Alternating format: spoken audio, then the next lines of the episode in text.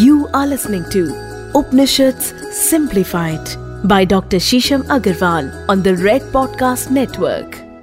Relationships हमारी life का एक बहुत ही इंटीग्रल हिस्सा है आपके जीवन में कुछ भी चल रहा हो, कोई भी उतार चढ़ाव हो, जिनके साथ आप रिलेशनशिप में हैं, और वो फिर किसी भी रेफरेंस में हो सकता है आपका मन करता है कि आप उस व्यक्ति के पास जाएँ, और आपके मन में जो कुछ भी है, उनके साथ शेयर करें बहुत सारे लोगों के लिए रिलेशनशिप एक माध्यम है, जो एक तरह का सहारा भी है और उनका साथ इस जीवन में आगे बढ़।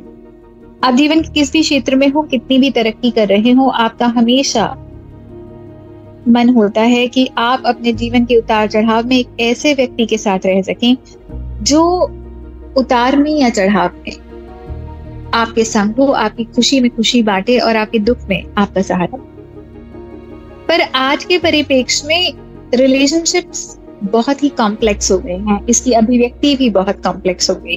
तो इस अभिव्यक्ति को सरल करने, आज हम चर्चा करेंगे उपनिषदों के परिप्रेक्ष्य से।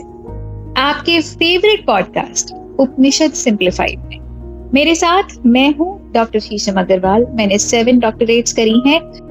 मांडू की उपनिषद और ईशु उपनिषद में मैंने डॉक्टरेट करी है और उपनिषद जीवन का अंधेरा हटाने का एक बहुत ही उत्तम माध्यम एक ऐसा ज्ञान जो सहस्त्रों सालों पहले लिखा गया, पर आज भी उसकी रेलेवेंस आज के युग में और आने वाले हर युग में रहे। तो बिना विलंब के शुरू करते हैं हमारा आज का एपिसोड दोस्तों, हम आज बात करेंगे पेंगल उपनिषद पेंगल उपनिषद श्री मुनि पेंगल और याज्ञवल्क के बीच का एक कॉन्वर्सेशन है, एक संवाद है, जहाँ पर पेंगल ऋषि याज्ञवल्क से ब्रह्मांड के बारे में पूछते हैं। ब्रह्मांड की अभिव्यक्ति कैसे? तो श्री याज्ञवल्क उनको बताते हैं कि ब्रह्मांड की अभिव्यक्ति, ब्रह्मांड की उत्पत्ति कैवल्य से।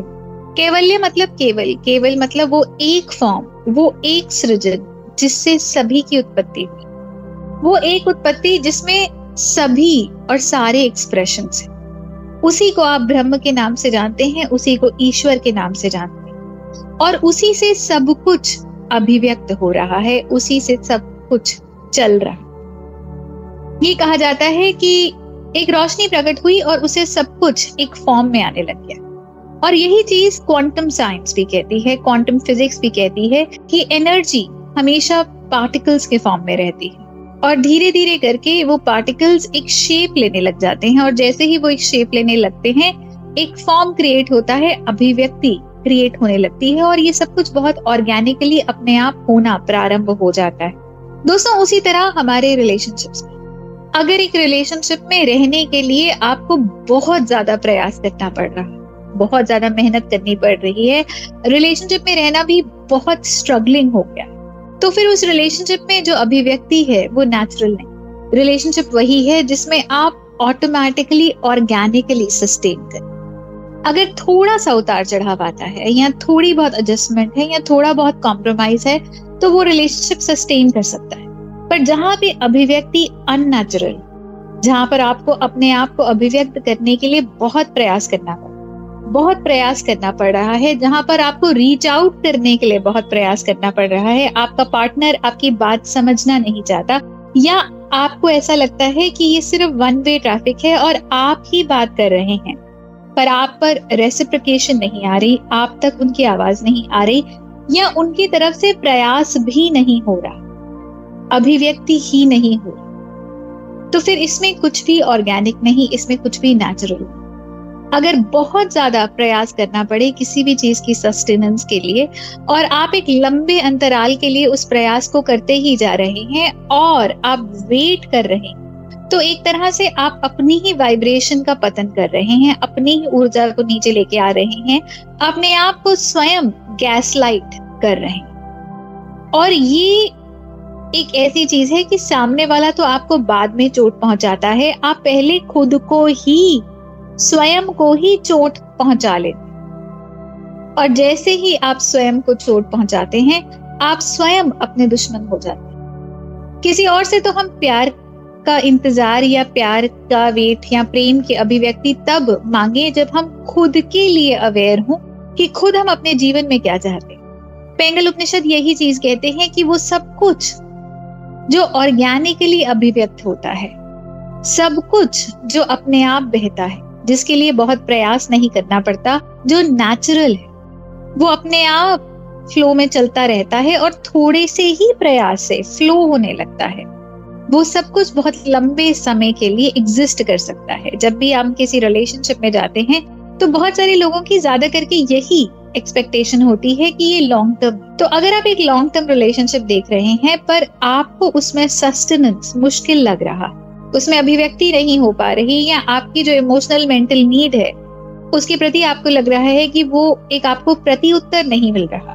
तो फिर वो पर्टिकुलर रिलेशनशिप आपके लिए उस व्यक्ति से बना नहीं। इसको ऐसे भी समझिए कि अगर एक आर्टिस्ट है, या एक कलाकार है, या कोई और सिंगर या किसी और फ़ील्ड में किसी की महारत है, वो इसीलिए महारत है क्योंकि वो चीज़ उसके लिए करना सरल अगर उसके लिए वो करना सरल है तो फिर उसमें वो और मेहनत कर सकता है, उसके लिए बहुत पैशनेट हो सकता है, और वो उसको कितने भी तरीके से कर सकता है, क्योंकि उसको वो डिफरेंट एक्सपेरिमेंट्स करना, वो मेहनत करना, उसके लिए हार्डवर्क नहीं लगता। उसको उसको ऐसा लगता है कि ये उसमें उसको मज़ा आ रहा है। ये उसके लिए एंटरटेनमेंट पर कोई ऐसा व्यक्ति जिसको बहुत मेहनत करनी पड़ रही है तो वो एक या दो बार ही अगर वो चीज़ करेगा आफ्टर दैट उसको लगेगा कि वो थक गया।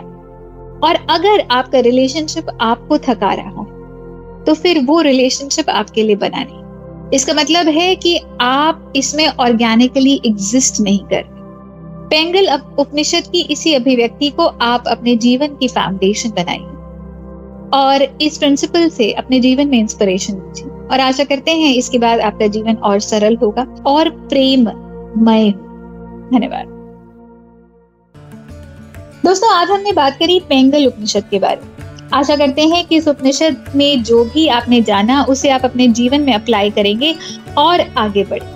अगर इसी प्रकार का आपके मन में कोई और प्रश्न है, किंतु परंतु वाय है तो आप हमें डीएम कर सकते हैं इंस्टाग्राम पे। मैं आपको डॉक्टर शीशम अग्रवाल के नाम से मिल जाऊँगी। आप फेसबुक पर भी मैसेज कर सकते हैं। शीशम बंसल के नाम से मैं आपको मिल जाऊँगी। Red F podcast page Instagram पे भी है फेसबुक पे भी है। वहाँ पे आप हमें डीएम करिए मैसेज करिए, अपने प्रश्न भेजिए।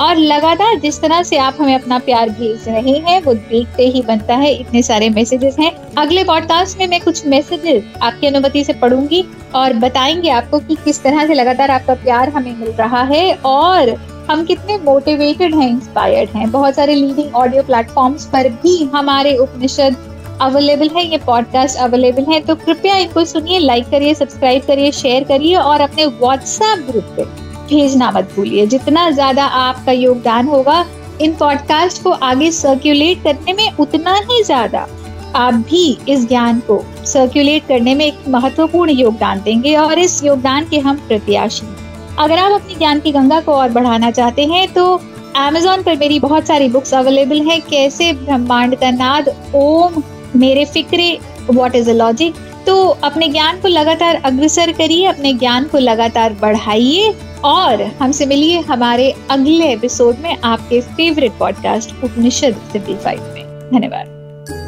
You are listening to Upanishad simplified by Dr. Shisham Agarwal on the Red Podcast Network.